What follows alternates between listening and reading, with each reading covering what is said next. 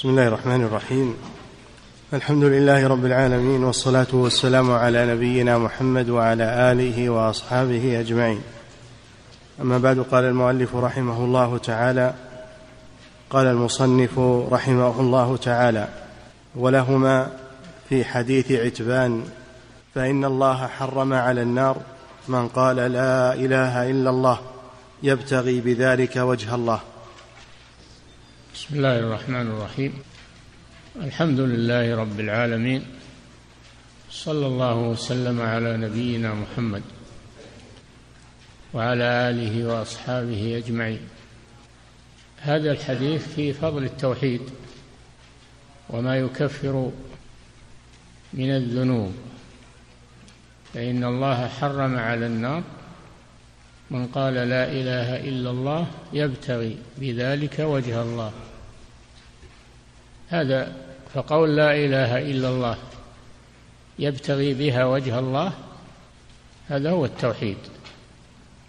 ويحرمه الله على النار بمعنى أنه لا يدخل النار إما لا يدخلها ابدا وإما أنه يدخلها يعذب فيها بقدر ذنوبه ثم يخرج منها إلى الجنة بتوحيده كما هو معروف من العقيدة الصحيحة.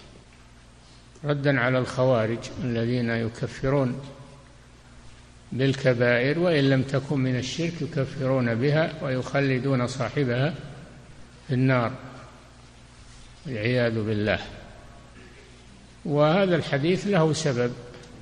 ذلك أن رسول الله صلى الله عليه وسلم زار عتبان بن مالك في منزله.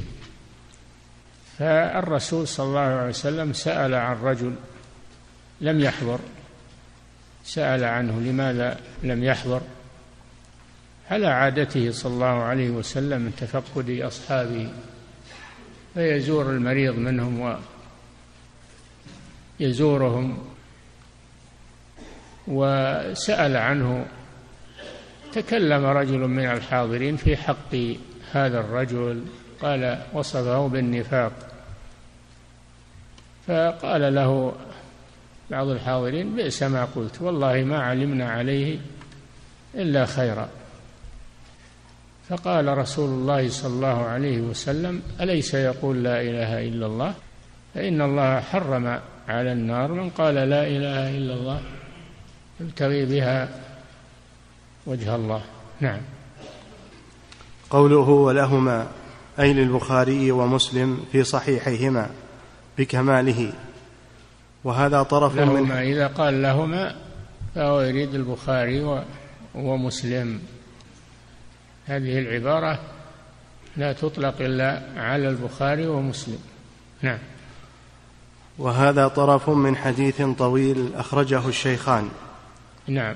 وعتبان بكسر المهملة بعدها مثنات فوقية ثم موحدة ابن مالك ابن عمرو ابن العجلان الأنصاري من بني سالم بن عوف صحابي مشهور مات في خلافة معاوية.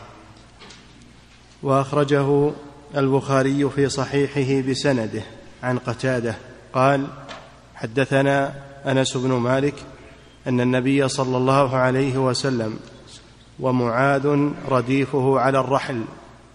قال يا معاذ قال لبيك يا رسول الله وسعديك. قال يا معاذ قال لبيك يا رسول الله وسعديك. قال يا معاذ قال لبيك يا رسول الله وسعديك. وهذا من باب الاهتمام والتأكيد لما سيقوله صلى الله عليه وسلم لمعاذ لأجل أن يتنبه له. نعم. لأهمية ما سيقوله له. نعم. ثلاثا قال ما من أحد يشهد أن لا إله إلا الله وأن محمدا رسول الله صدقا من قلبه إلا حرمه الله تعالى على النار. قال يا رسول الله أفلا أخبر به الناس فيستبشروا قال اذا يتكلوا. فأخبر بها معاذ عند موته تأثما وساق بسند آخر حدثنا معتمر. قال سمعت أبي قال سمعت أنسا. قال ذكر لي أن النبي صلى الله عليه وسلم قال لمعاذ بن جبل من لقي الله لا يشرك به شيئا دخل الجنة. قال أفلا أبشر الناس؟ قال لا إني أخاف أن يتكلوا. يعني يتساهلون بالذنوب التي دون الشرك. نعم. قلت فتبين بهذا السياق معنى شهادة أن لا إله إلا الله. انتبهوا ما هي بلفظ يقال فقط وإنما لفظ يقال باللسان ويعتقد بالقلب وإلا فالمنافقون يقولون لا إله إلا الله بألسنتهم ويقولون نشهد إنك لرسول الله بألسنتهم ولا يشهدون بذلك في قلوبهم أو يقولها بلسانه ويعتقد يعتقدها بقلبه ولكن لا يتجنب الشرك يعبد القبور والأضرحة والأولياء والصالحين وهو يقول لا إله إلا الله هذا تناقض تناقض في قوله وفعله. فلا تنفعه لا إله إلا الله لأنه أبطلها بالشرك. ولهذا قال خالصا من قلبه. لا يكون أيضا يقولها رياء يقولها رياء وسمعه بل تكون خالصة من قلبه لله عز وجل. من قال لا إله إلا الله وكفر بما يعبد من دون الله. لا بهذا الشرط وكفر بما يعبد من دون الله. لا إله إلا الله يبتغي بها وجه الله. بهذا القيد أيضا. أو يقولها رياء وسمعة أو نفاق. يبتغي بها وجه الله. فهي مقيدة بقيود ما, ما هي مجرد لفظ يقال فقط. نعم. قلت فتبين بهذا السياق معنى شهادة أن لا إله إلا الله وأنها تتضمن ترك الشرك لمن قالها بصدق ويقين وإخلاص. اي نعم. لها سبعة شروط. لا إله إلا الله لها سبعة شروط. علم يقين وإخلاص. فهي لها سبعة شروط. علم يقين وإخلاص وصدقك مع محبة وانقياد والقبول لها. علم يقين وإخلاص وصدقك مع محبة وانقياد والقبول لها. زاد الشيخ سعد بن عتيق رحمه الله بيتا آخر بعدها. وزيد ثامنها الكفران بما سوى الإله من الأشياء قد ألها. نعم. قال شيخ الإسلام وغيره في هذا الحديث ونحوه أنها في من قالها ومات عليها. لمن قالها ومات عليها أيضا. أما من قالها في في الأول ثم أشرك بالله فإنها لا تنفعه لا إله لأنه أبطلها. الأعمال بالخواتيم من قالها ومات عليها. ولهذا جاء في الحديث لقنوا موتاكم لا إله إلا الله. يعني المحتضرين. فإن من كان آخر كلامه لا إله إلا الله دخل الجنة. نعم. قال شيخ الإسلام وغيره في هذا الحديث ونحوه أنها في من قالها ومات عليها كما جاءت مقيدة بقوله خالصا من قلبه غير شاك فيها بصدق ويقين. نعم. فإن حقيقة التوحيد انجذاب الروح إلى الله تعالى جملة. فمن شهد أن لا إله إلا الله خالصا من قلبه دخل الجنة. نعم. لأن الإخلاص هو انجذاب القلب إلى الله تعالى بأن يتوب من الذنوب توبة نصوحا. نعم. فإذا مات على تلك الحال نال ذلك. نعم.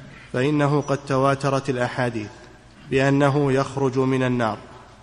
من قال لا إله إلا الله وكان في قلبه من الخير ما يزن شعيره وما يزن خردله وما يزن ذره. نعم كما في الحديث الصحيح أخرجوا من النار أخرجوا من النار من كان في قلبه أدنى أدنى مثقال حبة من إيمان. نعم. وتواترت بأن كثيرا ممن يقول لا إله إلا الله يدخل النار ثم يخرج منها. يعني يدخل النار بذنوبه التي دون الشرك يعذب بها ثم يخرج منها إلى الجنة. نعم. لا يخلد الموحد لا يخلد في النار ولو دخلها. نعم. وتواترت بأن الله حرم على النار أن تأكل أثر السجود من ابن آدم فهؤلاء كانوا يصلون ويسجدون لله. ولذلك يخرجون من النار. نعم. وتواترت بأنه يحرم على النار من قال لا إله إلا الله وشهد أن لا إله إلا الله وأن محمدا رسول الله لكن جاءت مقيدة بالقيود الثقال. اي ما هي مجرد لفظ فقط. يقولها فقط لازم من بالقيود. وهي الشروط السبعة. نعم. وأكثر من يقولها لا يعرف الإخلاص. وأكثر وأكثر من يقولها لا يعرف الإخلاص. نعم. ولذلك يقع في الشرك ودعاء الأموات استغاثة بالأولياء والصالحين وغير ذلك. وهو يقول لا إله إلا الله. يتناقض. لا تنفعه لا إله إلا الله. نعم. وأكثر من يقولها إنما يقولها تقليدا أو عادة. تقليدا للناس ما يقولها معتقد لها. يسمع الناس يقولون شيء مثل ما يقول في القبر سمعت الناس يقولون شيئا فقلته وما ما يدري وش ولا يعرف معناه. هذه مشكلة. نعم التقليد بدون علم وبدون معرفة ما يصلح هذا. نعم. وأكثر من خصوصا في العقيدة العقيدة ما فيها تقليد. لا بد من اعتقاد. لا بد فيها من صدق وإخلاص. نعم. وأكثر من يقولها إنما يقولها تقليدا أو عاده ولم يخالط الإيمان بشاشة قلبه. أما من يقولها والإيمان في قلبه ولو قليل ولو كان الإيمان مثقال حبة من خردل فإن له هذا الوعد الصادق أن الله يحرمه على النار. وعوام المسلمين إن شاء الله أكثرهم أو كلهم كذلك. في قلوبهم إيمان قليل أو كثير. إنما هذا في الذي يقولها وليس في قلبه إيمان إنما يقولها تقليد أو عادة فقط. سمعت الناس يقولون شيئا فقلته نعم. وأكثر من يقولها لا يعرف الإخلاص وأكثر من يقولها إنما يقولها تقليدا أو عادة. ولم يخالط الإيمان بشاشة قلبه وغالب من يفتن عند الموت وفي القبور أمثال هؤلاء. أي نعم هؤلاء إذا ماتوا أو عند الموت يفتنون وينحرفون عن الإسلام ويموتون على غير الإسلام. أو إنهم في القبور يفتنون إذا سألهم الملك من ربك وما دينك ومن نبيك ما عنده جواب. يقول ها ها؟ سمعت الناس يقولون شيئا فقلته. نعم. وغالب من يفتن عند الموت وفي القبور أمثال هؤلاء كما في الحديث سمعت الناس يقولون شيئا فقلته. نعم. وغالب أعمال هؤلاء إنما هو تقليد واقتداء بأمثالهم وهم من أقرب الناس من قوله تعالى إنا وجدنا آباءنا على أمة وإنا على آثارهم مقتدون. نعم الذي يقولها وليس في قلبه اعتقاد لها.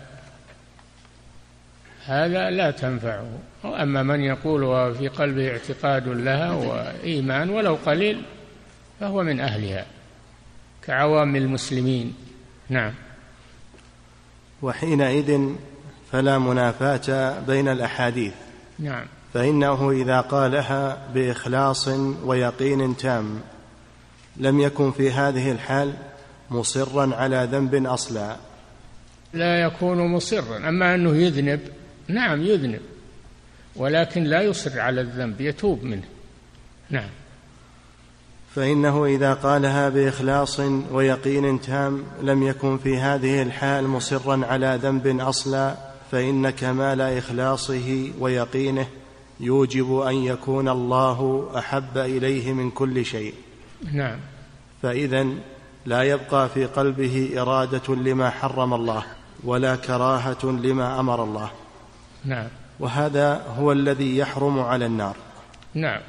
وإن كانت له ذنوب قبل ذلك. يحرم على النار.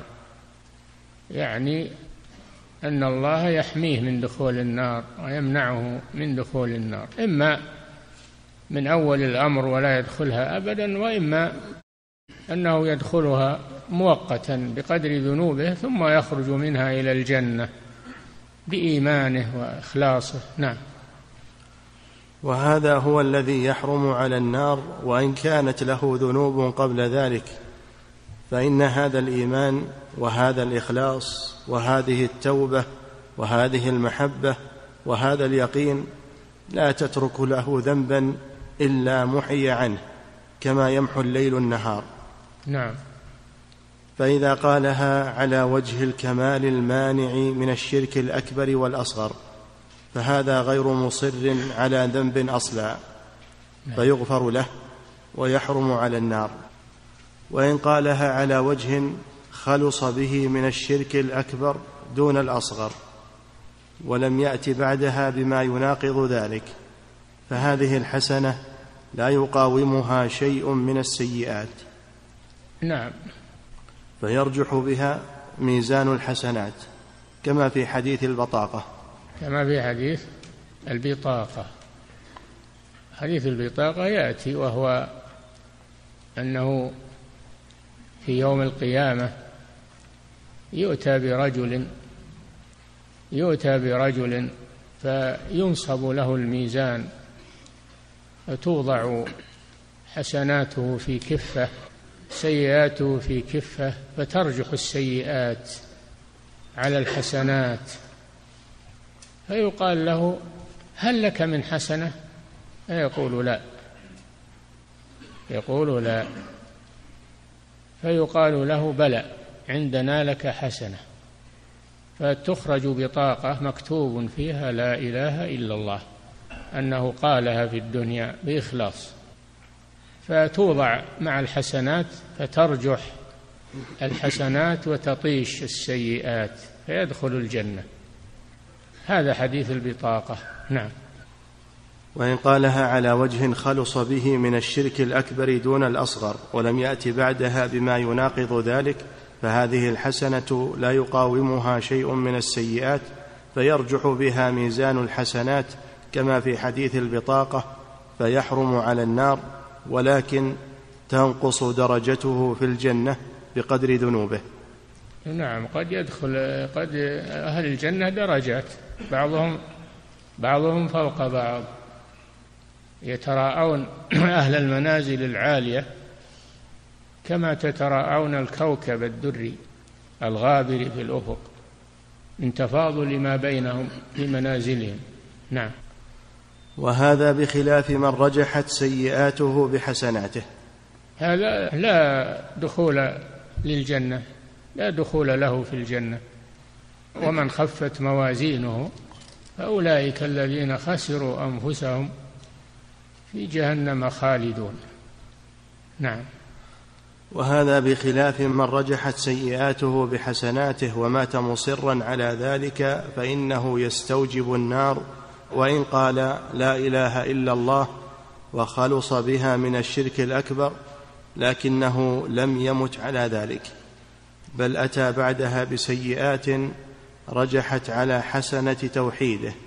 نعم. فإنه في حال قولها كان مخلصا لكنه أتى بذنوب أوهنت ذلك التوحيد والإخلاص فأضعفته وقويت نار الذنوب.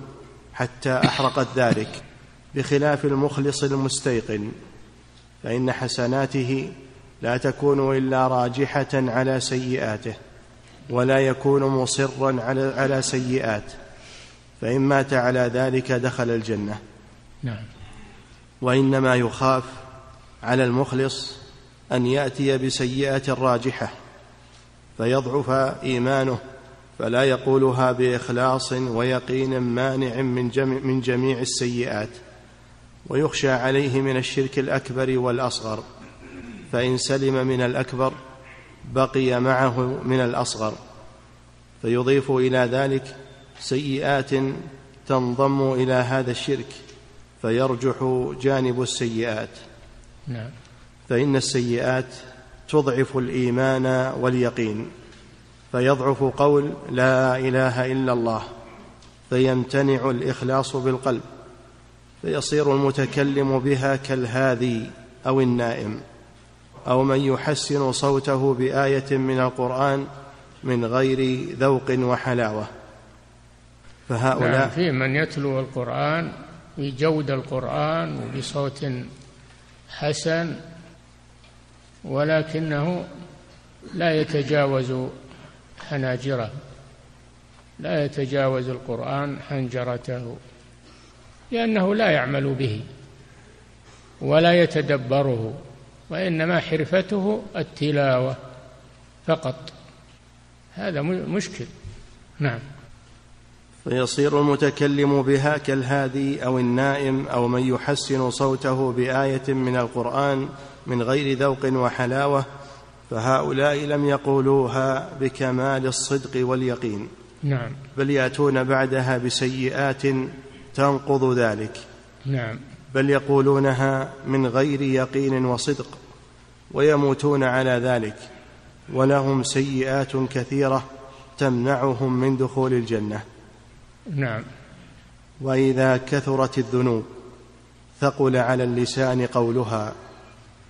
وقسى القلب عن قولها وكره العمل الصالح وثقل عليه سماع القرآن واستبشر بذكر غيره وثقل عليه سماع القرآن واستبشر بذكر غيره واطمأن إلى الباطل واستحلى الرفث ومخالطة أهل الباطل وكره مخالطة أهل الحق فمثل هذا إذا قالها قال بلسانه ما ليس في قلبه وبفيه ما لا يصدقه عمله.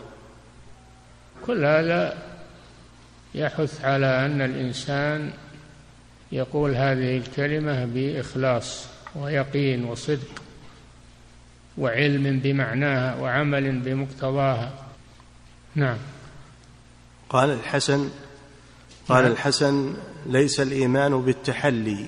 ولا بالتمني ولكن ما وقر في القلوب وصدقته الأعمال. فمن نعم قال يقول الحسن البصري رحمه الله إمام التابعين ليس الإيمان بالتحلي ولا بالتمني وإنما هو ما وقر في القلوب وصدقته الأعمال. فلا بد الإيمان من ثلاثة أمور. حتى يكون إيمانا صحيحا. قول باللسان واعتقاد بالقلب وعمل بالجوارح. لا بد من هذه الثلاثة. إذا فقد واحدا منها لم يكن مؤمنا. نعم. قال الحسن ليس الإيمان بالتحلي ولا بالتمني ولكن ما وقر في القلوب وصدقته الأعمال. فمن قال خيرا وعمل خيرا قبل منه ومن قال خيرا وعمل شرا لم يقبل منه. نعم الذي يقول بلسانه ويخالف بعمله لا تقبل منه لا إله إلا الله. والذي يعتقدها بقلبه ولا يقولها بلسانه لا تنفعه أيضا. لا بد من النطق بها من قال لا قال لا بد من النطق بها. ولا بد من معرفة معناها ولا بد من العمل بمقتضاها. نعم. وقال بكر ابن عبد الله المزني. بكر. وقال بكر ابن عبد الله المزني. نعم. ما سبقهم أبو بكر رضي الله عنه بكثرة صيام ولا صلاة ولكن بشيء وقر في قلبه.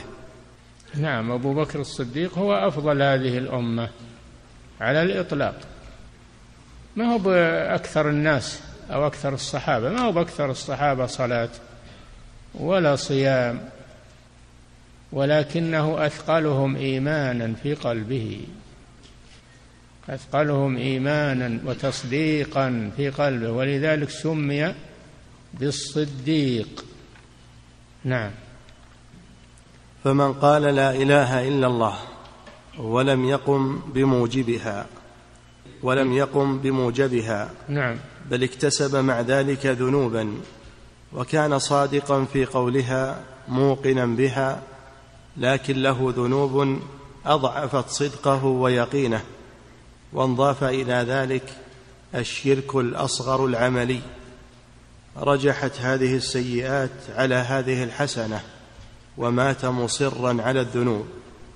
بخلاف من يقولها بيقين وصدق فإنه إما الا يكون مصرا على سيئة أصلا نعم. أو يكون توحيده المتضمن لصدقه ويقينه رجح حسناته والذين يدخلون النار ممن يقولها لم يقولوها بالصدق واليقين التامين المنافيين للسيئات أو نعم. لرجحانها أو قالوها واكتسبوا بعد ذلك سيئات رجحت على حسناتهم ثم ضعف لذلك صدقهم ويقينهم ثم لم يقولوها بعد ذلك بصدق ويقين تام لأن الذنوب قد أضعفت ذلك الصدق واليقين من قلوبهم فقولها من مثل هؤلاء لا يقوى على محو السيئات فترجح سيئاتهم على حسناتهم. انتهى ملخصا. هذا كله من كلام ابن القيم رحمه الله. في لا إله إلا الله وأهل لا إله إلا الله. أنهم ليسوا على درجة واحدة. ليسوا على درجة واحدة. فلا يقال إن كل من قال لا إله إلا الله أنه يحرم على النار مطلقا. بل منهم من يحرم على النار مطلقا ومنهم من يحرم على النار مؤبدا يعني لا يؤبد في النار وإلا هو يدخلها بذنوبه وسيئاته لأن عنده نقص في معنى لا إله إلا الله. قد يدخل النار من من يقول لا إله إلا الله وهو مسلم ومؤمن لكن عنده كبائر دون الشرك يدخل بها النار يعذب بها ثم يخرج منها أو يخرج منها إلى الجنة بعدما شاء الله من تعذيبه. نعم. أو يخرج من النار بشفاعة الرسول صلى الله عليه وسلم أو بشفاعة الشافعين لأن المؤمن تنفعه شفاعة الشافعين أما الكافر والمشرك فما تنفعهم شفاعة الشافعين. نعم. انتهى ملخصا وقد ذكر هذا كثير من العلماء كابن القيم وابن رجب وغيرهما. نعم. قلت وبما قرره شيخ ابن رجب له رسالة له رسالة في لا إله إلا الله. عنوانها كلمة الإخلاص. نعم. قلت وبما قرره شيخ الإسلام رحمه الله تعالى تجتمع الأحاديث. قال وفي الحديث دليل على أنه لا يكفي في الإيمان. نعم قال قال وفي الحديث دليل على أنه لا يكفي في الإيمان النطق من غير اعتقاد وبالعكس. اي نعم لا يكفي في الإيمان النطق بلا إله إلا الله من غير اعتقاد لها والعكس كذلك. لا يكفي الإيمان بها في القلب بدون نطق بل لا بد من النطق والاعتقاد. نعم. وفيه تحريم النار على أهل التوحيد الكامل. نعم. وفيه أن العمل لا ينفع إلا إذا كان خالصا لله تعالى. نعم العمل لا ينفع إلا بشرطين كما هو معروف. الإخلاص لله من الشرك والعمل على السنة فلا يكون فيه بدعة تجنب البدع. نعم. تنبيه. قال القرطبي في تذكرته. القرطبي في تذكرته كتاب التذكرة في أمور الآخرة. كتاب وعظي كتاب من كتب المواعظ معروف. وهو غير القرطبي المفسر. نعم. قال القرطبي في تذكرته قوله في الحديث من إيمان أي من أعمال الإيمان التي هي من أعمال الجوارح. نعم. فيكون فيه دلالة على أن الأعمال الصالحة من الإيمان. أي نعم الأعمال الصالحة من الإيمان كما هو اعتقاد أهل السنة والجماعة. خلاف اللي يقولون الإيمان هو قول باللسان واعتقاد بالقلب فقط. والعمل بعضهم يقول شرط وبعضهم يقول مكمل يعني خرابيط يقولونها. لا. لابد من ثلاثة أمور. نطق باللسان واعتقاد بالقلب وعمل بالجوارح. لابد من هذا. نعم. والدليل على أنه أراد الإيمان ما قلناه ولم يرد مجرد الإيمان الذي هو التوحيد ونفي الشركاء والإخلاص ونفى الشركاء والإخلاص بقوله لا إله إلا الله. ما في الحديث نفسه من قوله أخرجوا. ثم بعد ذلك يقبض سبحانه قبضة فيخرج قوما لم يعملوا خيرا قط. يريد بذلك إلا التوحيد المجرد من الأعمال. انتهى ملخصا من شرح سنن ابن ماجه. هذا فيه نظر. المجرد من الإيمان ما ما ينفع إيش يقول؟ والدليل على أنه أراد الإيمان ما قلناه ولم يرد مجرد الإيمان الذي هو التوحيد ونفي الشركاء والإخلاص بقوله لا إله إلا الله ما في الحديث نفسه من قوله أخرجوا ثم بعد ذلك يقبض سبحانه قبضة فيخرج قوما لم يعملوا خيرا قط. يريد بذلك إلا التوحيد المجرد من الأعمال. لا التوحيد المجرد من الأعمال ما ينفع. والقبضة الذين لم يعملوا خيرا قط ما تمكنوا من العمل. دخلوا في الإسلام وماتوا أو قتلوا قبل أن يتمكنوا من العمل. أما من تمكن من العمل وتركه فهذا لا لا يعذر ترك العمل قد يكون ترك الصلاة. ترك الصلاة كفر. يكون إلى شيئا أبدا وهو يقدر على العمل وتركه وهو يقدر عليه. هذا ما ما تنفعه لا إله إلا الله. لأن لا إله إلا الله قول وعمل واعتقاد. قال المصنف ليس في هذا دليل للمرجئة. يقولون إنه يدخل النار الجنة ولو لم يعمل. دل على أن العمل ليس شرطا في الإيمان أو ليس داخلا في الإيمان. نقول هذا في الذين لم يتمكنوا من العمل. دخلوا في الإسلام وقتلوا أو ماتوا بعد دخولهم في الإسلام مباشرة. جمعا بين الأدلة. لماذا نأخذ بعض الأدلة ونترك البعض الآخر؟ ناخذ حديث القبضة هذا ونترك الأدلة الأخرى التي تدل على أنه لا بد مع القول من العمل. نعم.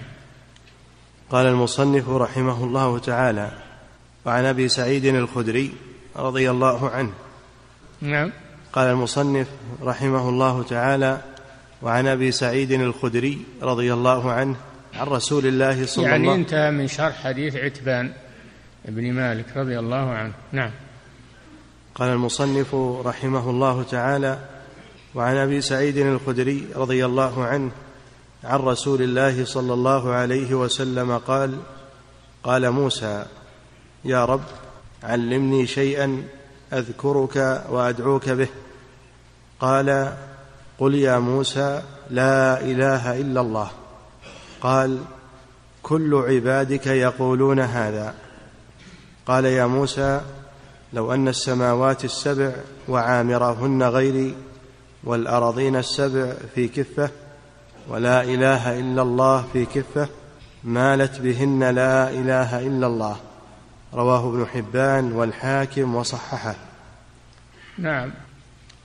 قال موسى عليه الصلاة والسلام كليم الله يا ربي علمني شيئا أذكرك وأدعوك به. هذا فيه دليل على أن الذكر توقيف. لا بد أن يدل عليه دليل من الكتاب والسنة لأن موسى عليه السلام قال يا رب علمني شيئا أذكرك وأدعوك به. هذا فيه دليل واضح على أن الذكر كغيره من العبادات توقيفي لا أحد يأتي بأذكار من عنده أو قلد فيها غيره. على غير دليل. علمني شيئا أذكرك وأدعوك به. وأيضا دل هذا على أن الذكر دعاء. أنك إذا ذكرت الله فقد دعوته. إذا قلت لا إله إلا الله فقد دعوته. الذكر دعاء أيضا. قال الله جل وعلا له يا موسى قل لا إله إلا الله. فقال موسى يا ربي كل عبادك يقولون هذا. موسى يريد أن الله يخصه بذكر لم يعلمه غيره لأن نعمة الله على موسى كبيرة لأنه كليمه كلمه بدون واسطة الملك يسمع موسى كلامه وموسى يكلم الله عز وجل. هذه ما نالها بشر. فموسى أوتي خصيصة لم ينلها غيره وهي أنه كليم الله أراد أن يشكر الله على هذه النعمة فطلب منه أن يعلمه شيئا يذكره ويدعوه به فالله قال له يا موسى قل لا إله إلا الله. قال يا ربي كل عبادك يقولون لا إله إلا الله. يعني ما خصصتني إذن بشيء وهو يريد أن يخصه بشيء دون غيره. فبين الله له فضل هذه الكلمة وأنها لا يعدلها شيء لا يعدلها شيء من الأشياء. لو أن السماوات السبع وعامرهن غيري أي من فيهن فدل على أن الله في السماء على أن الله في السماء سبحانه وتعالى وعامرهن غيري. يعني السماوات ومن فيها غير الله سبحانه وتعالى. والأراضين السبع وعامرهن من فيهن من السكان. وضعت في كفة ولا إله إلا الله في كفة مالت بهن لا إله إلا الله. هذا كما مر في حديث البطاقة. لما وضعت السجل اللي فيه تسع وتسعين في الميزان الذي فيه تسع وتسعين سجل كلها مملوءة بالسيئات لهذا الرجل. تسع وتسعين سجل كل سجل مد البصر كلها مملوءة بالسيئات. فلما وضعت لا إله إلا الله في الكفة الأخرى رجحت بهن. فضل هذه الكلمة العظيمة التي ما هنا أسهل منها على اللسان وأخف منها على اللسان وأيسر منها على اللسان. هذه الكلمة العظيمة. قال يا موسى لو أن السماوات السبع وعامرهن يعني من فيهن من الملائكة والمخلوقات غير أي غير الله دل على أن الله جل وعلا في السماء. والأراضين السبع وعامرهن وعامرهن في كفة من كفة الميزان. ولا إله إلا الله في كفة مالت بهن لا إله إلا الله. هذا يدل على أن هذه الكلمة لا أفضل منها. موسى يريد شيء أفضل. قال الله ما ما فيه أفضل من هذه الكلمة. نعم. أبو سعيد اسمه سعد بن مالك ابن سنان ابن عبيد الأنصاري الخزرجي صحابي جليل وأبوه كذلك. أبو سعيد الخدري هذا معروف اسمه في الصحابة. والخدري نسبة إلى خدرة حي من الأنصار بني خدرة حي من الأنصار. نعم. استصغر أبو سعيد بأحد وشهد ما بعدها. هو من شباب الصحابة ولذلك لما جاء يريد القتال في أحد لم يأذن له الرسول صلى الله عليه وسلم لأنه كان صغيرا. نعم. استصغر أبو سعيد بأحد وشهد ما بعدها. مات بالمدينة سنة ثلاث أو أربع أو خمس وستين وقيل حضر المغازي كلها إلا وقعة أحد لأنه كان صغيرا. نعم. مات بالمدينة سنة ثلاث أو أربع أو خمس وستين وقيل سنة أربع وسبعين. نعم. قوله أذكرك أي أثني عليك نعم. وأدعوك أي أسألك به. فدل على أن الذكر دعاء فمن ذكر الله فهو يدعو لأن الدعاء على قسمين دعاء عبادة ودعاء مسألة هذا من دعاء العبادة. نعم. قوله قل يا موسى لا إله إلا الله فيه أن الذاكر بها يقولها كلها. يقولها كلها هذا رد على الصوفية انتبهوا. اللي يقولون الله الله؟ هو هو هو. هذا ذكرهم. ما يقولون لا إله إلا الله. يقولون الله الله الله. هو هو هو. هذا أخص اللي يقول هو هذا أخص من اللي يقول الله. واللي يقول الله الله أخص من اللي يقول لا إله إلا الله. ولذلك يسمون أنفسهم الخاصة أو خاصة الخاصة. هذا ما هو بذكر. الذكر لا إله إلا الله. كلمة. أما هو أو الله هذه لا إله إلا الله هذه كلام كلام مفيد مبتدأ وخبر أما هو أو الله هذا ما, ما هو مفيد. لفظ مفرد ما يفيد شيئا. تقول الله أكبر تعالى الله ما شاء هذا ذكر نعم. لأنه كلام ما هو بكلمة كلام. كلام مفيد. يقول ابن مالك كلامنا لفظ مفيد. كاستقم كلام مفيد. أما الكلمة التي لا تفيد هذه لا تسمى كلاما ولا ذكرا ولا تفيد صاحبها. فقول الله جل وعلا لموسى قل لا إله إلا الله هذا يرد على الصوفية. اللي يقولون هو هو أو يقولون الله الله الله نعم. قوله قل يا موسى لا إله إلا الله فيه أن الذاكر بها يقولها كلها يقولها كلها كاملة. نعم. ولا يقتصر على لفظ الجلالة. يقولون ما نقول لا إله إلا الله لأننا نخاف نموت قبل نكملها. يقول لهم الشيطان لا, لا تقول لا إله إلا الله يمكن تموت وأنت ما كملتها. قل الله يكفي أو هو. نعم. ولا يقتصر على لفظ الجلالة ولا على هو كما يفعله غلاة جهال المتصوفة. نعم. فإن وهي أذكارهم الآن. أذكار الصوفية هي الله الله أو هو هو. نعم. كما يفعله غلاة جهال المتصوفة فإن ذلك بدعة وضلالة. نعم. قوله كل عبادك يقولون هذا. ثبت بخط المصنف بالجمع. والذي في الأصول يقول بالإفراد مراعاة للفظة كل. نعم. الأمر سهل هذا بحث اللغوي نعم. وهو في المسند من حديث عبد الله بن عمرو بلفظ الجمع كما ذكره المصنف على معنى كل ومعنى كل عبادك يقولون هذا أي إنما أريد شيئا تخصني به من بين عموم عبادك. إيه لأن الله خصه بخصيصة ما أعطاها أحدا وهي أنه كليمه يكلمه بدون واسطة. نعم. ومعنى كل عبادك يقولون هذا أي إنما أريد شيئا تخصني به من بين عموم عبادك.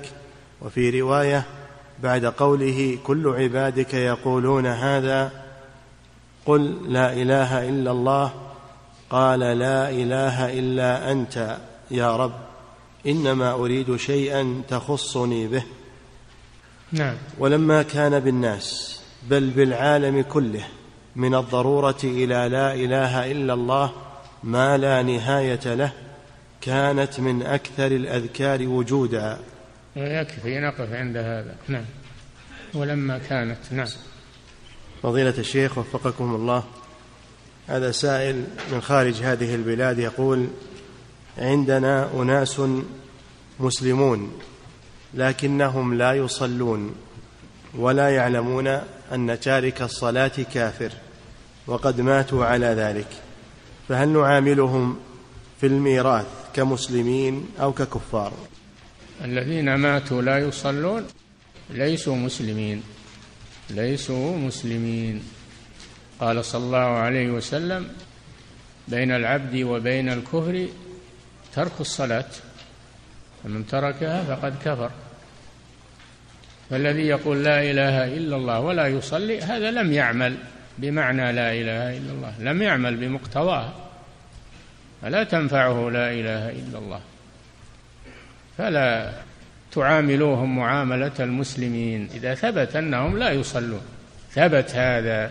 نعم. فضيلة الشيخ وفقكم الله.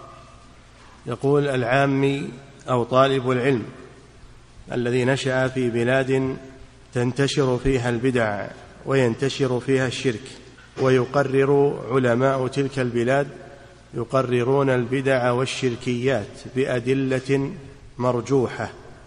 هل يعذرون بذلك هؤلاء العوام؟ ما دام يسمع القرآن أو يقرأ القرآن لا يعذر. لأن بلغته الحجة. وأوحي إلي هذا القرآن لأنذركم به ومن بلغ. ويسمع أيضا المحاضرات والدروس والنهي عن الشرك والتحذير من الشرك. يسمع لكن يقولون هذا هذا مذهب الوهابية مذهب خامس. لا تطيعوه لا تصدقونه. ولا هو بلغهم هذا لكن يقولون لا هذا مذهب الوهابية. هذا مذهب خامس هذا مذهب الخوارج. لا تصدقون هذا هذا ما له عذر بلغته الحجة قامت عليه الحجة. نعم. فضيلة الشيخ وفقكم الله يقول إذا سمعت بموت أحد الكفار إذا سمعت بموت أحد الكفار ممن أعرفه هل يجوز لي أن أجزم فأقول إنه في النار؟ إذا سمعت إيش؟ إذا سمعت بموت أحد الكفار. نعم. ممن أعرفه.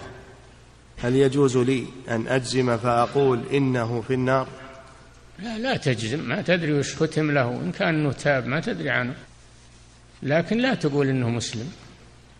قل إنه مات وأنا أعرف عنه أنه من الكفار. أكونه تاب وأنت ما دريت الله أعلم. لا يحكم لمعين بجنة ولا نار. هذه عقيدة أهل السنة والجماعة. لا يحكم لمعين بجنة ولا نار إلا من شهد له رسول الله صلى الله عليه وسلم أنه في الجنة أو في النار. وأما غيره يقولون نرجو للمحسنين ونخاف على المسيئين. هذه القاعدة. نعم. فضيلة الشيخ وفقكم الله. يستدل البعض بحديث فإن الله حرم على النار من قال لا إله إلا الله يبتغي بذلك وجه الله. أنه يكفي قول لا إله إلا الله مع الإقرار بلوازمها ولو لم يعمل. فهل لأهل إذا لم يعمل ما قالها ما قالها ما هي بمجرد لفظ يقال باللسان. ولو عرف معناها ولا يعمل ما ما تنفعه لا إله إلا الله. نعم. فهل لأهل السنة في هذه المسألة قولان؟ وهل من يقول لا بذلك؟ لا. ليس لأهل السنة في هذه المسألة قولان. أن من لا يعمل بمعنى لا إله إلا الله أنها لا تنفعه وليس من أهلها ولا يدخل بها الجنة حتى يعمل بمقتضاها. إلا لو قالها ومات قبل أن يتمكن من العمل أو قتل قبل أن يتمكن من العمل. أما إذا ترك العمل متعمدا فليس من أهل الجنة. نعم. فضيلة الشيخ وفقكم الله في قول بكر بن عبد الله المزني ما سبقهم أبو بكر رضي الله عنه بكثرة صلاة ولا صيام ولكن بشيء وقر في قلبه. يعني الإيمان الذي في قلبه الإيمان الذي في قلبه هو الصدق مع الله. ومع الرسول ومع الناس هو الذي جعله أثقل الناس ميزانا. نعم. ثم يقول حفظك الله كيف يقول المزني ذلك؟ ونحن نعلم أن أبا بكر الصديق رضي الله عنه قد جمع في يوم واحد فقط بين الصيام والصدقة وعيادة المريض وتشييع الجنازة فكان من أكثر الناس عملا. لا ما هو من أكثر الناس عملا من أكثر الناس اخلاصا. من أكثر الناس اخلاصا وايمانا.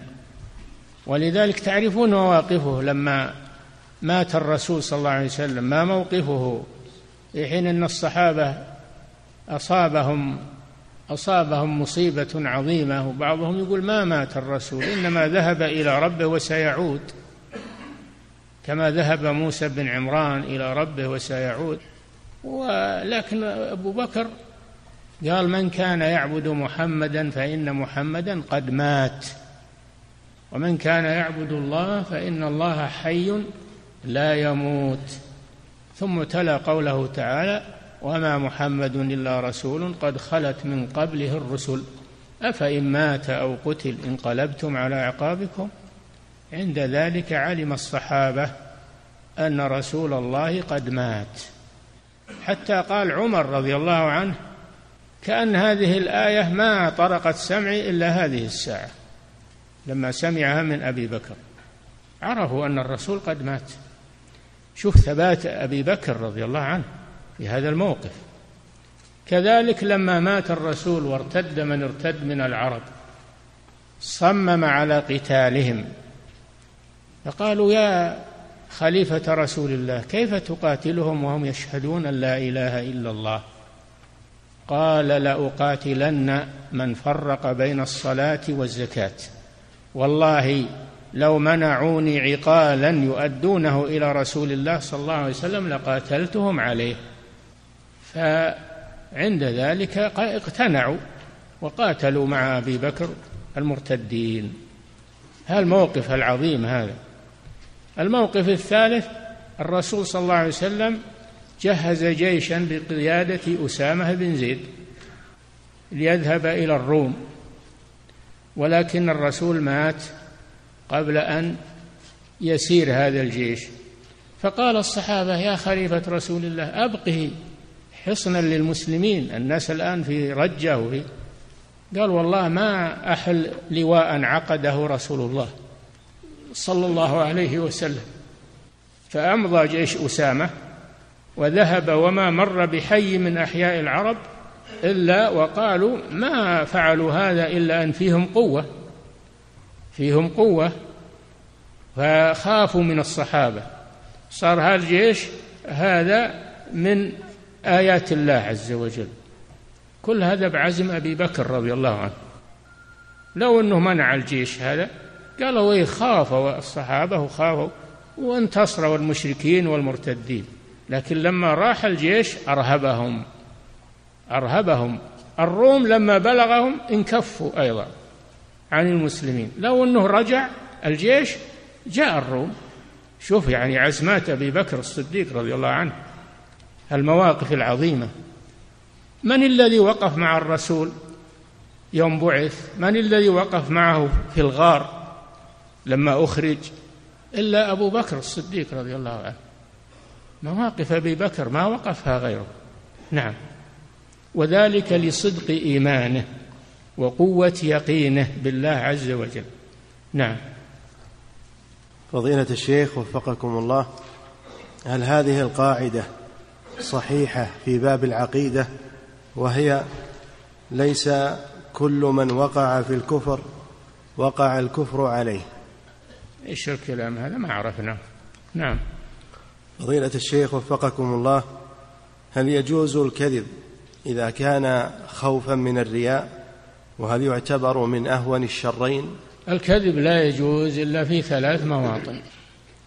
الكذب لا يجوز إلا في ثلاث مواطن. الكذب لأجل رفع ظلم الظالم يوري تورية ليرفع الظلم عنه هذا كذب لكن المقصود منه أنه يرفع ظلم الظالم ممن يريد أخذ مالك أو يريد قتلك أو يريد فتكذب عليه لأجل تدفع شره يباح في هذه الحالة الثانية في مسألة الحرب مسألة الحرب. يجوز أن تكذب على المشركين وتظهر شيء ما ما ما له حقيقة من القوة ومن لأجل إرهابهم. الكذب في الحرب. الحرب خدعة كما قال الرسول صلى الله عليه وسلم. الثالثة بين الزوجين لأجل إصلاح العشرة. يكذب علي أبى أجيب لسانتي أنت أنا أحبك حبا شديدا وأنا وأنا. وهي أيضا إذا شافت منه تقول أنت أغلى الرجال علي وأنت وأنت. لأجل العشرة. يجوز في هذه الأحوال الثلاث الكذب. نعم.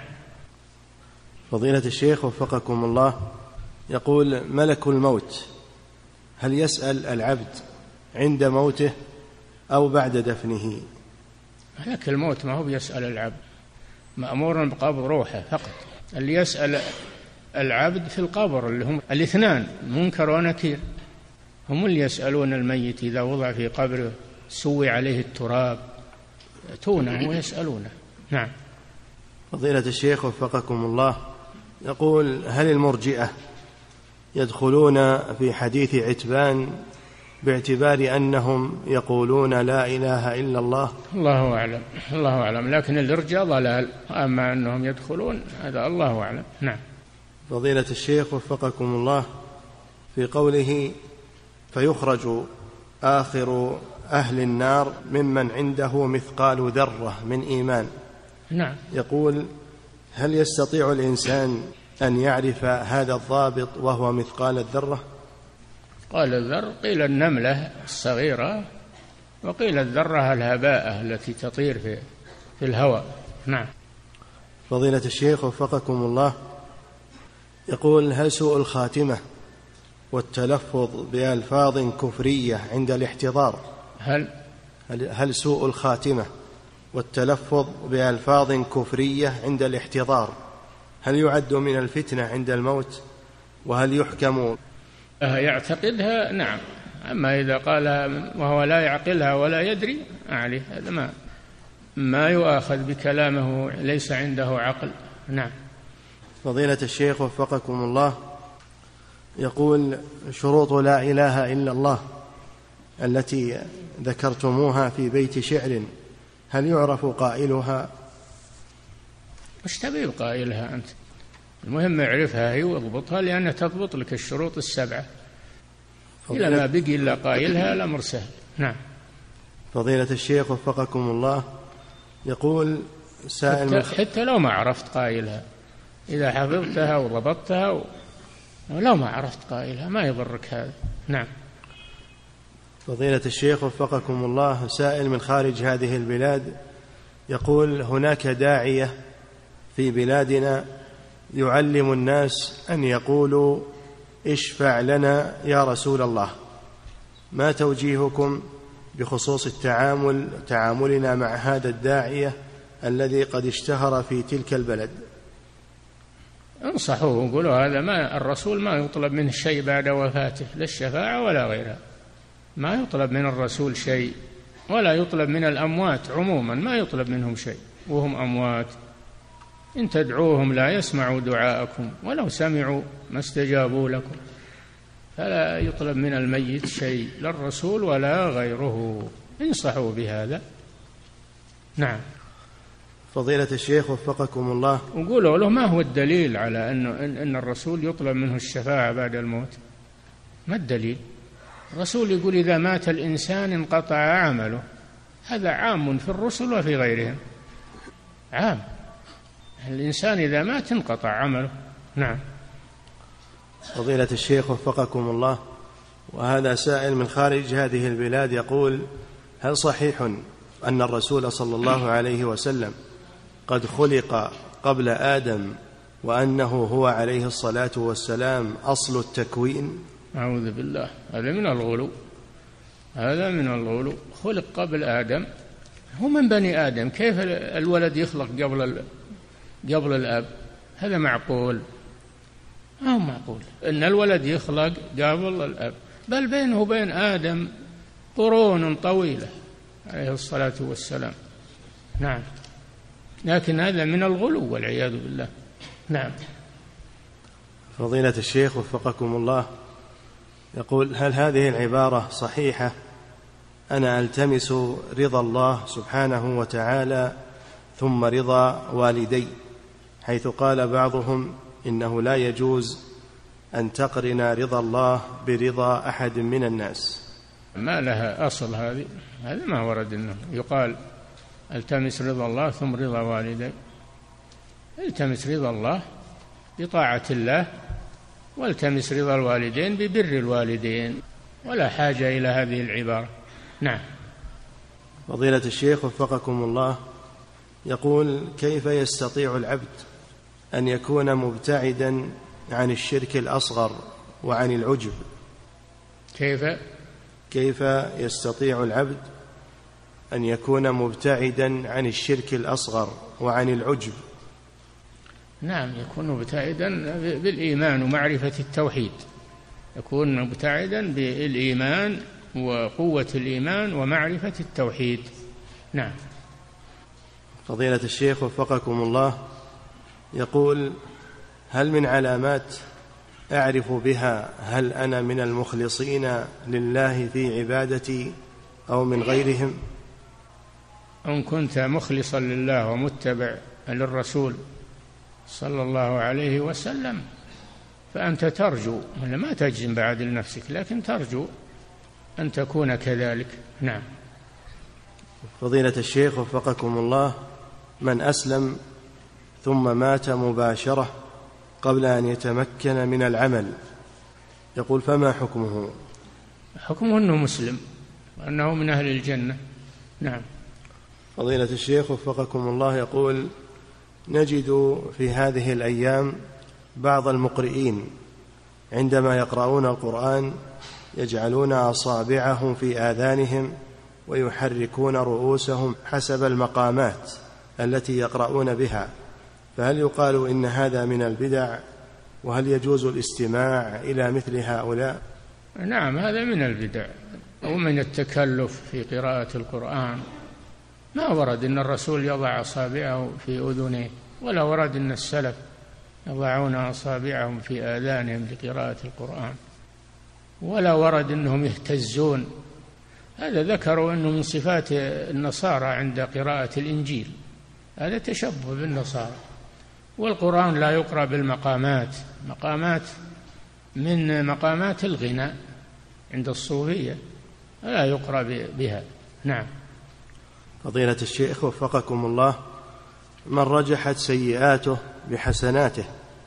ذكر المؤلف رحمه الله أنها تمنعه من دخول الجنة. فهل هذا يكون كافرا مخلدا في النار أم أنه يعذب ثم يخرج منها إلى الجنة؟ كيف يخرج منها؟ ورجحت سيئاته بحسناته. وش يدخل الجنة به إذن؟ نعم. فضيلة الشيخ وفقكم الله يقول الشرك الأصغر هل يغفر بالطاعات أم لا بد من توبة نصوح عنه؟ لا بد من التوبة عنه إن الله لا يغفر أن يشرك به. هذا عام للأكبر وللأصغر ولكن الأصغر أخف من الأكبر على كل حال. نعم الأصغر لا يخرج من الإسلام والأكبر يخرج من الإسلام. الأكبر يحكم على صاحبه بالكفر والأصغر لا يحكم على صاحبه بالكفر. بينهما فرق فروق. نعم. فضيلة الشيخ وفقكم الله يقول نسب بعضهم هذه الكلمة إلى شيخ الإسلام ابن تيمية رحمه الله وهي الخلائق حوادث لا أول لها. فهل هذه النسبة صحيحة؟ وما معنى ذلك؟ الله جل وعلا بأسمائه وصفاته وأفعاله أول لا بداية له. هم يقولون لا. علماء الكلام يقولون لا. الله يعني ما معه شيء. ثم حدثت له الأسماء والصفات بعد ذلك لئلا تكون شريكة له في القدم. فلسفة يعني. لكن شيخ الإسلام يقول لا. يقول الله بأسمائه وصفاته وأفعاله لا بداية له أزلي سبحانه وتعالى. ما زال يخلق ويرزق ويتكلم ويأمر وينهى. من اللي بيحدد إنه مضى عليه وقت؟ أنه ما يتكلم ولا يسمع ولا يبصر. من اللي يبي يحدد هذا الوقت؟ هذا كلام باطل. تنقص لله عز وجل إنه مضى عليه وقت ليس له صفات وليس له أسماء. نعم. فضيلة الشيخ وفقكم الله من صلى صلاة الوتر لكنه نسي القنوت فما حكم ذلك؟ ما له حكم. القنوت صحيح الوتر صحيح. والقنوت ليس من شروط الوتر إنما هو سنة إن جاء الحمد لله وإما جاء فالوتر صحيح. نعم. فضيلة الشيخ وفقكم الله يقول ما العمل الصالح المشروع الذي يصل إلى الوالدين بعد وفاتهما. العمل الصالح الصدقة عنهما الاستغفار والدعاء لهما الحج والعمرة لهما. أيضا تسديد الديون إذا كان عليهما ديون. أيضا تنفيذ الوصية الوصية الصحيحة تنفذ. هذا من البر بالوالدين ويصل إليهم إليهما ثواب ذلك إذا قبله الله. حتى أن من بر الوالدين بعد موتهما أن تكرم صديقهما تكرم صديق الوالدين. هذا من البر بالوالدين. نعم. فضيلة الشيخ وفقكم الله يقول السائل نحتاج في المدرسة أحيانا إلى إقامة معلم يقف أمام الطلبة وينتظر بعد تكبيرة الإحرام فلا يكبر إلى الركوع وذلك حتى يضبط الطلاب. هل يجوز فعله هذا مع أنه يتعمد بعدم الدخول في الصلاة إلا عند الركوع؟ إي نعم لا بأس. هذا إذا كان قصده أنه يتفقد الطلاب ويحزمهم على الصلاة هذا من الأمر بالمعروف والنهي عن المنكر. الرسول صلى الله عليه وسلم يقول لقد هممت أن آمر بالصلاة فتقام ثم آمر رجلا يؤم الناس ثم أخالف إلى رجال لا يشهدون الصلاة فأحرق عليهم بيوتهم بالنار. تخلف عن الجماعة لأجل الأمر بالمعروف النهي عن المنكر. هذا منه. المدرس اللي تفقد الطلاب ويحزمهم على الصلاة هذا من الأمر بالمعروف والنهي عن المنكر ومن التربية الصحيحة. نعم. فضيلة الشيخ وفقكم الله يقول هل هل تنتفي الخلوة بالسائق إذا ركبت المرأة مع طفل عمره خمس سنوات لكن لديه نباهة؟ لا ما تنتفي الخلوة إلا بوجود بوجود البالغ بوجود ثالث بالغ من رجال أو نساء تزول الخلوة بهذا. نعم. فضيلة الشيخ وفقكم الله هل يلزم لصحة الصلاة أن تتصل الصفوف في ساحات الحرم المكي؟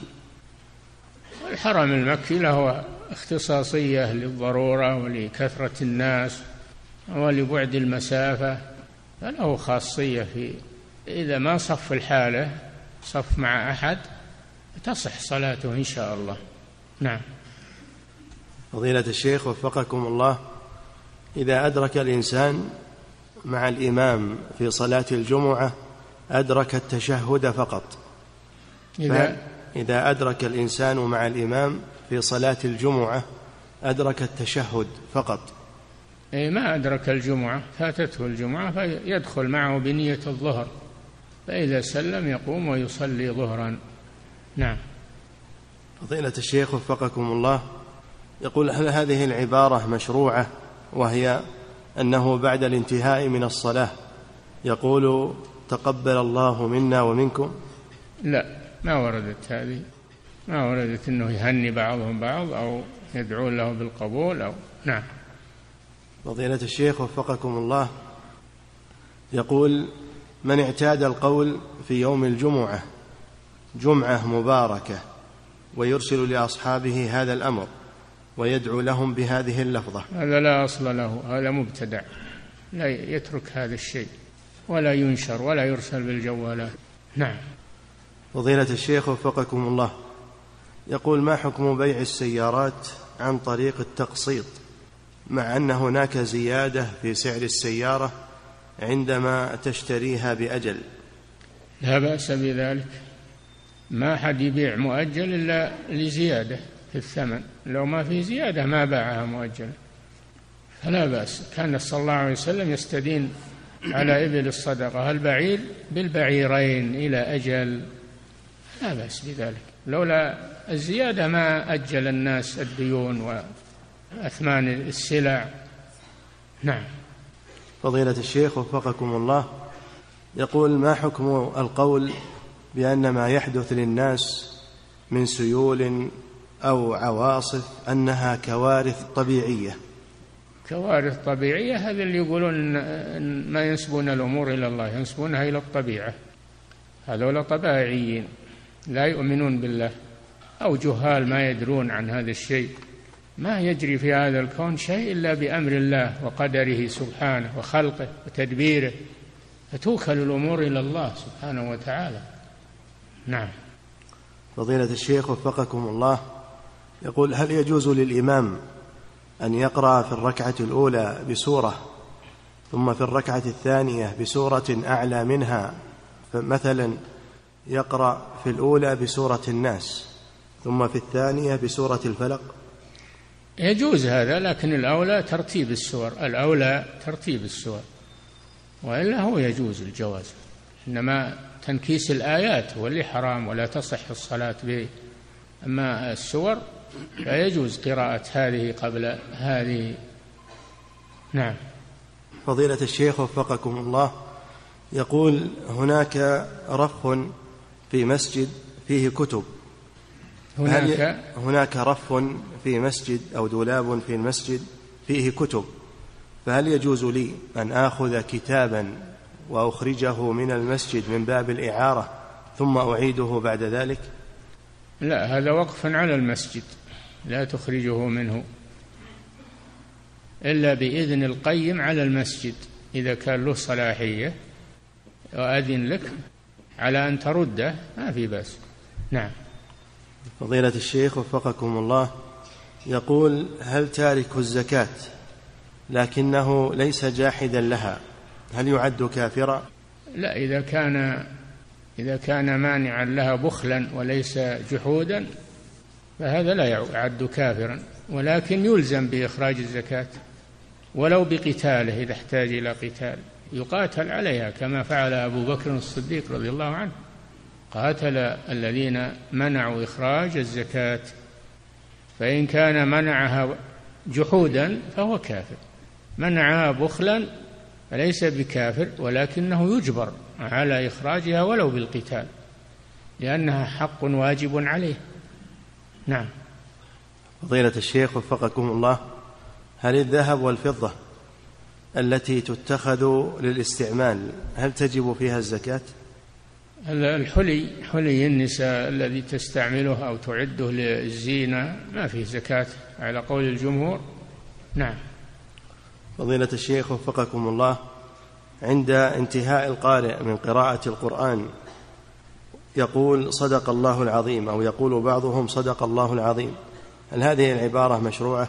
لا ما ورد أنها تقال بعد القرآن صدق الله العظيم ما ورد هذا. نحن لا نحدث شيئا من إنما هو شيء كثر عند الناس تقليد بعضهم لبعض وإلا هو ما عليه دليل. الذي ورد فإذا قرأت القرآن فاستعذ بالله من الشيطان الرجيم الاستعاذة عند البداية. وبسم الله الرحمن الرحيم في بداية السور هذا الذي ورد. ولا نحدث شيئا من عندنا أو نقلد غيرنا في ذلك بدون دليل. نعم.